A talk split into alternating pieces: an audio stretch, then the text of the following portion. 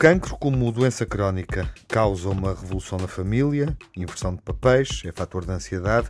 Apesar de tudo, menos grave por não se tratar de uma doença contagiosa. É uma ansiedade que não tem sido tão perturbadora como se poderia pensar se, por exemplo, fosse uma peste. Se as pessoas tivessem medo de, de se passar aos outros. O que vai acontecer em determinadas relações por causa daquela doença crónica é que os papéis alteram-se. Se quiserem, por exemplo, o facto de alguém passar a ser cuidado uhum. e o outro o cuidador, o cuidador, pode ser uma revolução naquela casa. O fosso entre ricos e pobres é determinante, mais do que as diferenças de género, embora continue a haver preconceitos. O cuidar é encarado pela sociedade como algo natural nas mulheres e algo, muitas vezes até merecedor de encómios, por parte dos homens. Ele até toma conta, não sei o quê. Tá. É que as pessoas exageram muito estas coisas todas, a identidade e o uhum. género e não sei o quê. E o nosso grande problema da sociedade é os pobres e os ricos. Fica a sugestão para uma nova conversa. Time it was and what a time it was, it was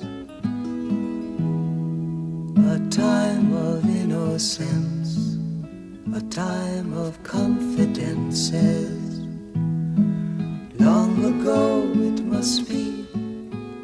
I have a photograph. Preserve your memories. They're all that's left you. Na última conversa discutimos o acesso à saúde e, nomeadamente, como é que a condição socioprofissional das pessoas pode condicionar a assistência que recebem. E é claro que dentro deste capítulo há uma questão uh, muito importante que é o preço dos fármacos. Regressamos por isso à conversa hoje. Olá, Tiago Alves. Olá, Miguel. E a conversa prossegue em torno, obviamente, de, de questões oncológicas, não é? Porque também estávamos a, falar estávamos de a desenvolver esse tema do cancro. Olá, Manuel Sobrinho Simões. Olé, bom. olé, bom. E olé. E olé, Júlio Machado Vaz. Olá. E o Manuel Sobrinho Simões levantava aqui uma questão sobre a qual, uh, enfim, podemos refletir, mudando sem mudar de assunto, não é? Uh, e que dirá respeito a muitos que nos escutam, que escutam este nosso encontro de, entre old friends, estas nossas conversas entre old friends, que tem a ver, uh, quando falamos de questões de saúde, obviamente, uh, que tem a ver com as classes sociais e com as dificuldades em pagar. Isso é mais gritante quando falamos de problemas oncológicos, Manuel? Não sei. É mais evidente? N não sei, embora seja a que seja mais visível. Não, hum. não sei.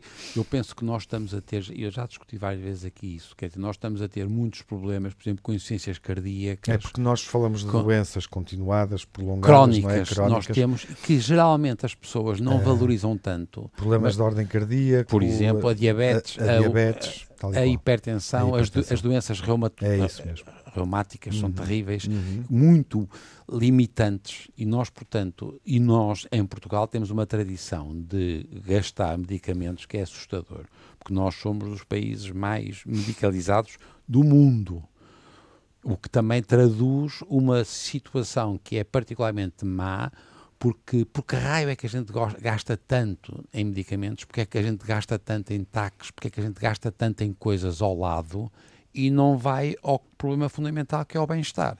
Antes de mais nada, portanto, porque nós temos sempre dois problemas. Um é de curar uma coisa que a gente acha que é muito grave e pode ser mortal, e é daí que vem a importância do cancro, o que hoje em dia até não é por acaso verdade, porque nós, mais de metade dos casos não morrem de cancro já, portanto, felizmente, mas é utilizado ainda como uma espécie de ameaça. E por outro lado, há muitos outros processos de diminuir o mal-estar e melhorar o bem-estar, e aí pensamos no Júlio, e o Júlio discutia, discutia isso com a psico-oncologia, mas não é psico-oncologia, também é para os tipos reumáticos e os tipos que estão em ciências cardíacas. Como é que nós não conseguimos perceber que temos que melhorar a qualidade de vida das pessoas sem ser só a comer pastilhas? Eu estou à vontade porque eu adoro comer pastilhas. Mas falou aí, não devia. Nessa comparação pronto. falou aí das taques e, e, e, elas são muito importantes para se detectar, em primeiro lugar, a doença. Claro, mas precoce. isso nós estamos a falar em termos de rastreio. Isso é estamos outro a falar já a posteriori. Já estamos a posteriori. E, sobretudo, na procura agora obsessiva da possibilidade de diagnosticar X, Y ou Z cancro, fazendo por excesso muitos processos de diagnóstico caros que não têm, em termos de custo-benefício, social, vamos agora reparem, porque depois esta coisa é sempre a porcaria da, da história da que a gente confundir a floresta com as árvores. Em árvores, se for, se for eu, o Simões, epá, o que para mim é uma coisa importantíssima, e, e os, meus, os meus amigos, os meus filhos, isso. Se eu tiver a pensar em termos individuais, é, agora, se eu tiver a termos da floresta, hoje em dia nós estamos a gastar muito mais medicamentos do que devíamos, sem vantagem. Isto é, e eu gostava de ouvir o, o Júlio, porque ele sabe Mas que há... Eu, eu ainda gostaria uh, de, de, perceber uh, se não há, não, não há vantagem, mas há um objetivo. Qual é o objetivo, Manuel? O, o objetivo é sempre a cura. Porque, é muito, porque nós pensamos sempre, nós nunca pensamos na prevenção, nem em cuidar. Nós somos uma sociedade que vive, nós adoramos a catástrofe e a resolver. Nós prevenir não nos interessa. Nós, não, nós somos pré não tivemos revolução industrial sequer. E, portanto, ele está a dizer uma coisa que eu já no outro dia dizia, que é o número de pessoas. Mas não falou. Está... Não, não, noutra vez, no outro, ah, no outro episódio. Não, está... no outro episódio que ele dizia, eu estou a apontar para ele. Sim, sim. Mas... E ele, Júlio. E ele está não, trans... é o Júlio. E ele está a transmitir o pensamento. Não, porque ele no outro dia dizia isso. O número de tipos que fazem sobrediagnósticos e que por causa disso depois fazem tratamentos Agora estamos a falar de medicamentos que não são muito caros, pois temos, estamos a outra coisa que vocês estavam a discutir também. Mas em relação a coisas que não são muito caras, mas acabam por ser muito caras para, para as famílias que comem 6, 7, 8 pastilhas diferentes por dia, temos agora no domínio agora do cancro e daquilo que eles consideram as novas terapêuticas e muito caras, nós passamos a pagar balúrdios com riscos de não dar resultado, não é só para o cancro, de resto, houve recentemente até uma situação muito triste em relação a uma miúda, mas Portanto, o que é que nós estamos a ter? Estamos a ter sempre aquela. Abrimos a possibilidade de curar alguém que tem uma doença intratável ou muito dificilmente tratável. E aí é muito difícil a pessoa resistir. Se for eu, ou a minha filha, ou o meu irmão, é uhum. é muito difícil dizer não, não vale a pena porque não há dinheiro para pagar isto. E isto, o que é que se passa nos países anglo-saxónicos? Eles têm critérios Sim. que são critérios estatísticos hum. que, em, nestas condições X, Y e Z, não, va não abdicam, vale... Abdicam. Abdicam, abdicam. tratamento. Pronto. Quem determina isso, Manuel? São as, as, as, cada país tem a sua própria estrutura, porque hum. nós não temos uma associação de, dos países para isso. E, Como... e sobrepõe-se à família, à vontade da família. Ai, total. Isso em Portugal não sucede? Não, em Portugal metem-se cunhas. Uh, e deveria suceder. não, não sei. Claro. Não sei, se fosse para mim, não sei. Porque há, há, há, muita gente que nos está a ouvir que está a passar por isso, Eu que sei. se confronta com esses dilemas. E sem ter a certeza se vai ter resultado. Claro. Eu, a minha primeira coisa era, em vez de ir para situações gerais, era testar com algum bom senso e com acompanhamento de caso a caso se as coisas estão a resultar. E, portanto, nós devemos introduzir inteligência nestes tratamentos. E, portanto, é o que nós chamamos sempre e casos individuais concretos, em vez de fazermos aquilo que é uma, uma pílula para 100 pessoas. Uhum. Não. Vamos, isto é muito difícil de fazer num país como o nosso, porque nós temos alguma tendência para ser a favor de tudo. E a gente, como é a favor de tudo, é muito difícil dizer não. Se você tem acesso a isso, porque é que você, se já tem, reparem, por exemplo, há situações em que os cancros só podem ser tratados quando já são muito avançados. E faz sentido dizer às pessoas: é um disparate que só você possa pagar este medicamento quando ele é muito avançado, porque se calhar ele era mais útil se começasse a ser tratado precocemente. Isto é verdade o que é que isto se faria num país civilizado? Era testar individualmente. Uhum. Aí é perigosíssimo. Mas percebem? Quer dizer, portanto, tudo quanto é feito é feito com base em estatísticas. É por isso que a gente deixa que as pessoas, quando são casos muito avançados, a pressão para utilizar, para utilizar um medicamento muito caro é maior, porque ele é muito avançado. Quando nós devíamos começar a testar a possibilidade de testar precocemente, os medicamentos, porque se calhar eles iam ser mais úteis. Uhum. Isto é muito difícil de testar, porque se for assim, quando é quão cedo é que a gente vai começar a tratar com medicamentos muito caros? Não sei se estão a ver que há aqui uma coisa que é um paradoxo. A gente está à espera que a pessoa esteja quase a morrer para começar a tratar com um medicamento. porque o sistema é um sistema que exige que seja uma situação de grande risco. Hum. E não é, percebem quando se devia começar mais cedo a ser tratado. É muito difícil em Portugal a gente seguir este modelo. Uhum. Júlio, este Hum. modelo é interessante. Acompanhas o Manuel nesta, nesta reflexão que faz sobre Bom. Portugal e outros casos, outras realidades. Bom, depois deste número de vizinhas. telepatia, não é? eu, eh, na minha... Ele já disse tudo o que tu querias dizer. Eu, por acaso, senti-me tentado em assinar por baixo e ponto final. Mas ahm, eu, eu, Continuamos a ouvir o Manuel, a conversar com o Manuel. eu seria... Excluímos aquele, aquele ele- senhor da ponta. e, é- e é- Ele está quase a dormir. Tu é agora, agora levantaste uma hipótese curiosa, não é? Porque se ele começar a conversar com ele próprio, eu posso ser necessário, não é? O outro é o outro. É outro. É vós.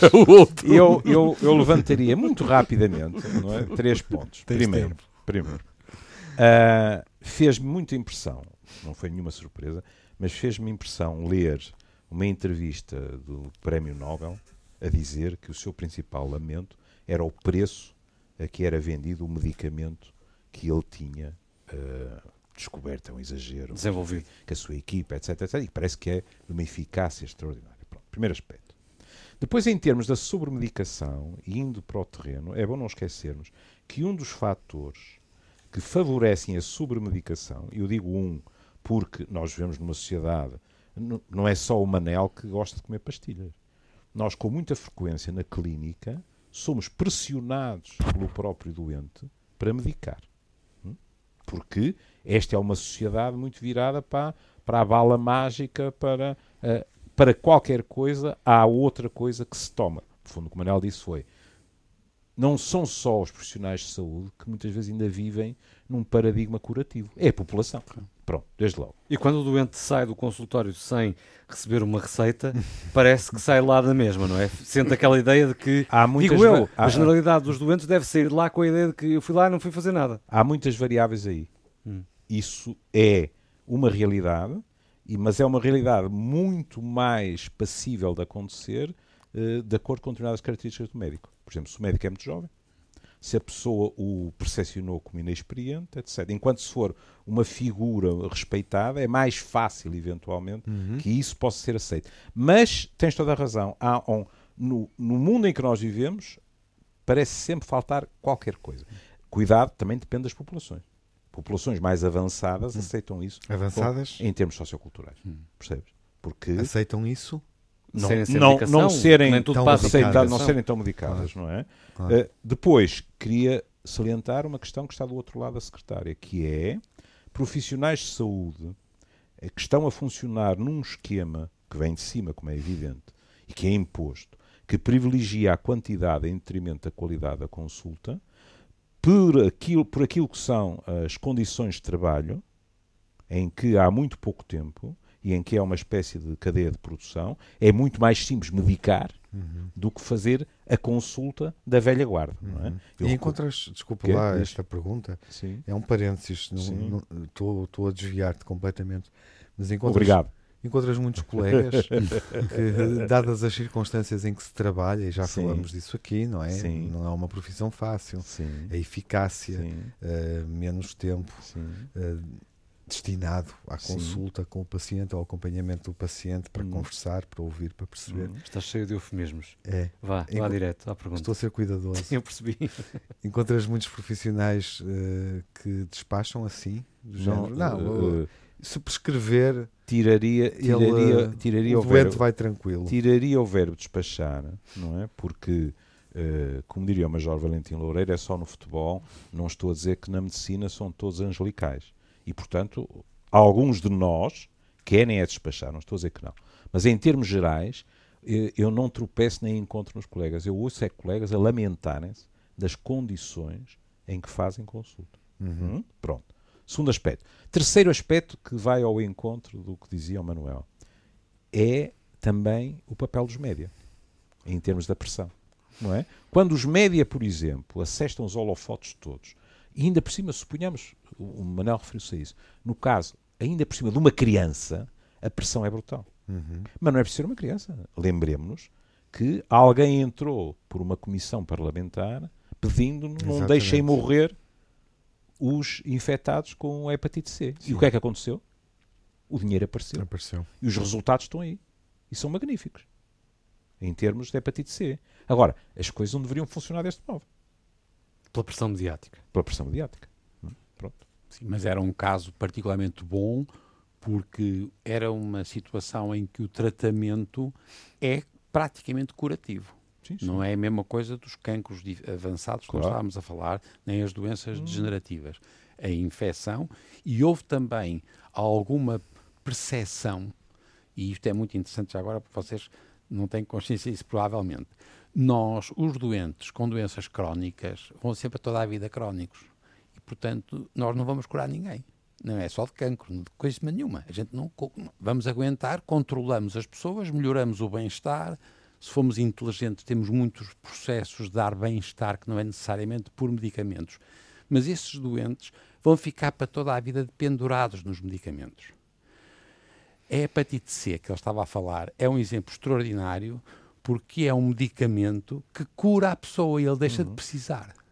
Não sei se estão a ver que é uma coisa extraordinária. É quase como se fosse uma cirurgia. Ou seja, é uma poupança. É uma poupança total. Uhum. Percebem? Mas nós não estamos a falar de, dessa poupança. Não, não, é? não mas, mas, mas, é um exemplo único. Claro. mas estamos único. a falar de, de, casos em que a relação custo-benefício não é assim tão evidente. Claro, aqui era evidente. Uhum. Embora fosse também uma doença crónica, porque a hepatite C, esta que estávamos a falar, era uma doença crónica, só que nós curamos mesmo. Mas então, se não, mesmo não sei aí... se em totalidade, mas mais de 90, 90 e tal por cento. Manuel, mas se mesmo aí foi preciso que, que, que houvesse uma movimentação pois, eu empreguei, pública eu empreguei o exemplo precisamente por causa pressão, da questão mediática. Se mesmo neste caso em que o benefício era claro, evidente e tudo, então imagine-se nos outros. Não, não? Mas, é? tá, mas, não? mas, voltamos, vamos manter-nos aqui para vocês verem, porque aqui tem aqui uns dessous engraçados, que é o seguinte, se vocês pensarem que isto é por infecção, e se nós tratarmos as pessoas, nós interrompemos a infecção.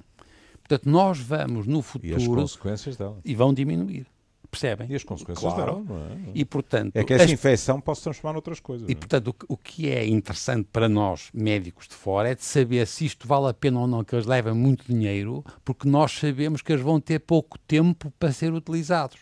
Porque se forem utilizados e bem durante 5, 10 anos, eles vão praticamente resolver o problema. Percebe o que quer dizer? Enquanto que no cancro não. Daqui a 10 anos vão estar ainda muitos mais. Uhum. Percebem que, portanto, a indústria tem atitudes distintas consoante a gente está a ir para uma coisa que resolvemos o problema e deixamos de precisar, até do ponto de vista entre as pessoas, e outra que se vai manter. E agora reparem que em Portugal o que aconteceu foi que também houve um ministro foi o Paulo Macedo, que foi muito inteligente e conseguiu negociar bem porque sabia quantos casos é que tínhamos no fundo, a saber que é. Quer dizer, uma coisa que em Portugal nós realmente nunca sabemos nada do que é que se passa em Portugal. Temos uhum. sempre uma ideia mais ou menos. Uhum. Aqui não sabíamos. Havia uma gente muito boa do ponto de vista, os médicos e os tipos ligados à epidemiologia e tudo, aos próprios doentes, associações de doentes. E, portanto, nós tínhamos um... Sabia-se quanto é que quantos é que iam ser tratados, quanto, quanto é, é que, ia custar. gastar, não é? E, portanto, e aí foi feito uma, uma coisa inteligente, não é aquela procura da luz ao fim do, a, a luzinha ao fundo do túnel, túnel porque não sei o que, não, aqui sabe-se. E aquilo sabia-se e foi, foi negociado bem e nós não sabemos. Eu nunca, eu, pelo menos eu não tive, tive vergonha de perguntar ao ministro, mas sei que ele conseguiu um preço bom. Sim, ele gabou-se disso também. Mas percebem o que é isso, é muito importante. Isso está a levar a conversa para um outro. Eu, eu queria ir para aí, mas não sei se é hum. cedo. Uh, não vou formular a questão da forma que tinha pensado, para não cortar hum. a raiz ao pensamento do Manuel neste momento. Mas uh, não resisto a perguntar: uh, isso não teve seguimento? porque já se passou mais de uma legislatura depois da, do Paulo Macedo ter estado em funções enquanto Ministro da Saúde. Não sei, sei que há muitas tentativas de passar para Essa o, prática, digamos para assim. prática para o registro, para o registro europeu. Uhum. Não sei se vocês estão a ver. É que uma das, um dos grandes problemas é que a saúde é nacional. Não é, não é internacional. Percebem? E é, mas a indústria é internacional. Mas, mas, multinacional. Mas, mas, as decisões são nacionais. Mas até que ponto é que a indústria, sendo, sendo multinacional, uh, não torna anacrónica essa decisão nacional da saúde? Agora, é verdade que há aqui agora uma luta Isto é, por vontade dos países, os países mais pobres gostariam que os preços fossem mais baixos uhum. para que pudessem ser, pudesse, pudessem ser pagos pelas pessoas. Os países médios, altos, em termos de riqueza, estão dispostos a pagar mais.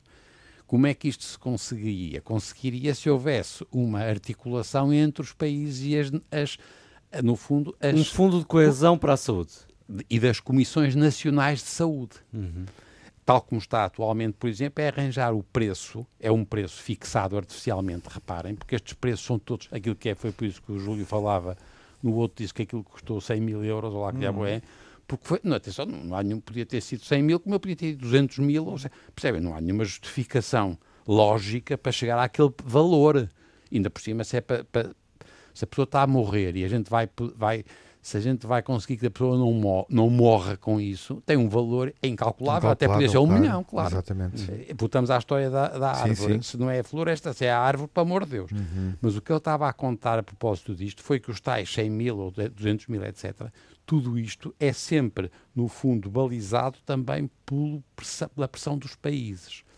Os países o que têm conseguido é arranjar modelos que são um bocadinho ridículos, mas é assim, arranjar uma média dos três países mais, mais pobres, que, que, fazem o preço uhum. e aquele é o preço de. Mas isto é claramente artificial, é, é, burocrático. Mas no caso do VIH, houve países em que, pura e simplesmente, não podendo haver acordo, houve imposição do poder político. Claro, mas agora, de novo, estamos a falar de doenças agudas ou doenças infecciosas em que uhum. a gente cura. Uhum. Ou pelo menos tem, não é a mesma coisa do cancro. No VIH, não. Não, mas conseguiu-se, nesta altura, não se morre já. Já, está bem.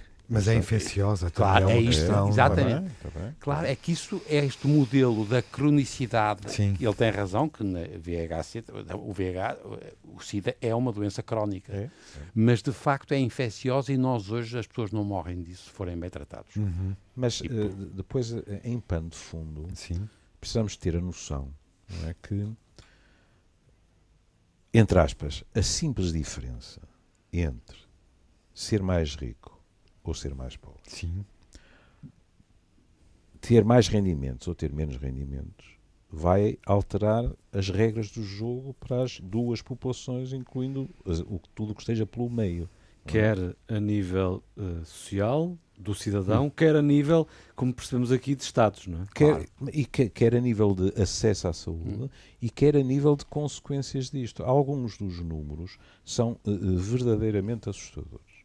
Vou-vos dar alguma coisa. Isto é uh, do, do JAMA, portanto, do General Medical, uh, American Medical Association, é 2018. É?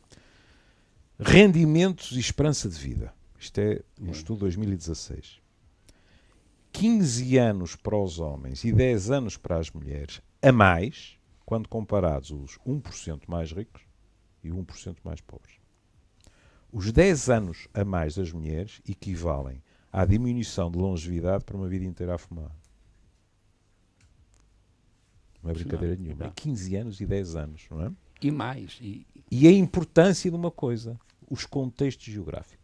Enquanto para os mais ricos, tanto faz viver aqui como na Patagónia, como na Conchinchina, para os mais pobres, há aquilo que eles chamam hotspots, que ainda são piores do que outros sítios. Não é? Vou-te dar um exemplo uh, perfeitamente comezinho, que é o facto de, nas zonas mais pobres, em termos da alimentação, haver uma muito maior densidade de uh, uh, fast food haver menos disponibilidade de legumes, não haver espaços para praticar desporto, etc, etc, etc. Pronto.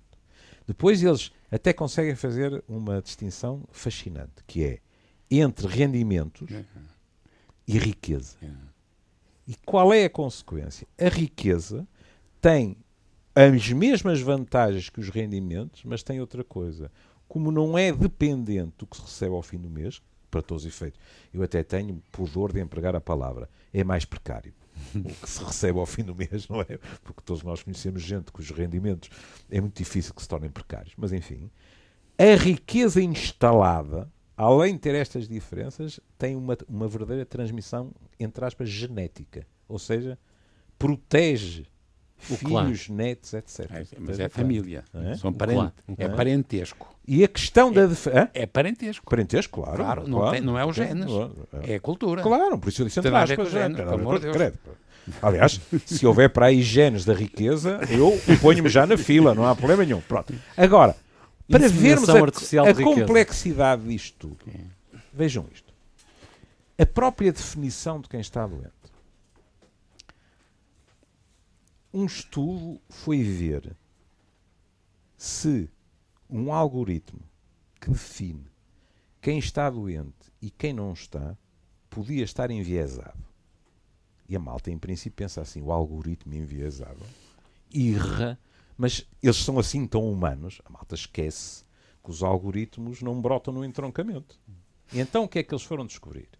Há um algoritmo americano que está enviesado contra os negros. Porquê? Qual foi o critério que deram ao algoritmo para ele decidir quem é que está em boa saúde e quem não está? O dinheiro gasto per capita em saúde. Qual foi o resultado enviesado? O algoritmo chutou cá para fora que havia não sei quantos milhares de negros que gozavam de magnífica saúde. Porque como Não o gasto neles é mínimo, Claro. não é? Não o algoritmo, e muito bem, Uhum. o resultado certo era que eles eram saudáveis quando eram doentes. Os algoritmos são inteligentes. Não, não, por isso é dos meios, é sempre os meios. Não é o output. Porque o que os. O output está certo com o que lhe foi dado. Claro, Claro, ele os está cheio de resultados. razão. Mas nós também nós, faz- nós temos a mania dos meios também. Agora vocês reparem que é uma coisa que a mim me impressionou. Foi primeiro aquela nesse teu artigo, tu estás a dizer que foste tu que me mandaste, ou Miguel, não sei, mas que eu achei muita graça, foi quando eles descrevem oito, oito Américas.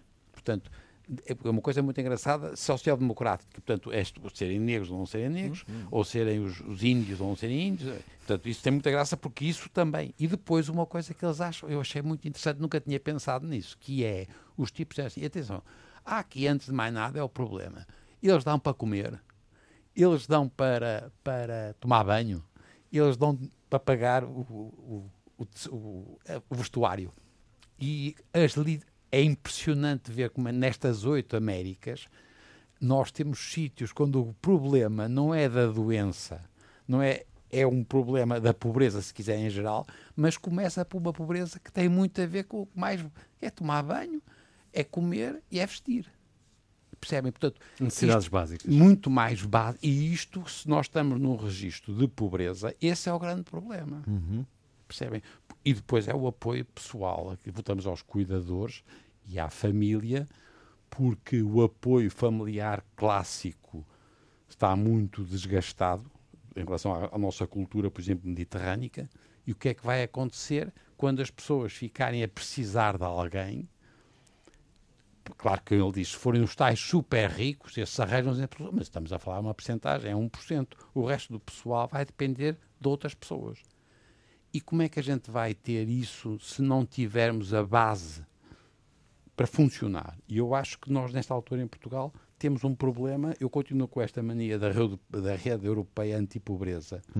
Epá, porque tem sido extraordinário. Atenção que, curiosamente, nas estatísticas melhoraram.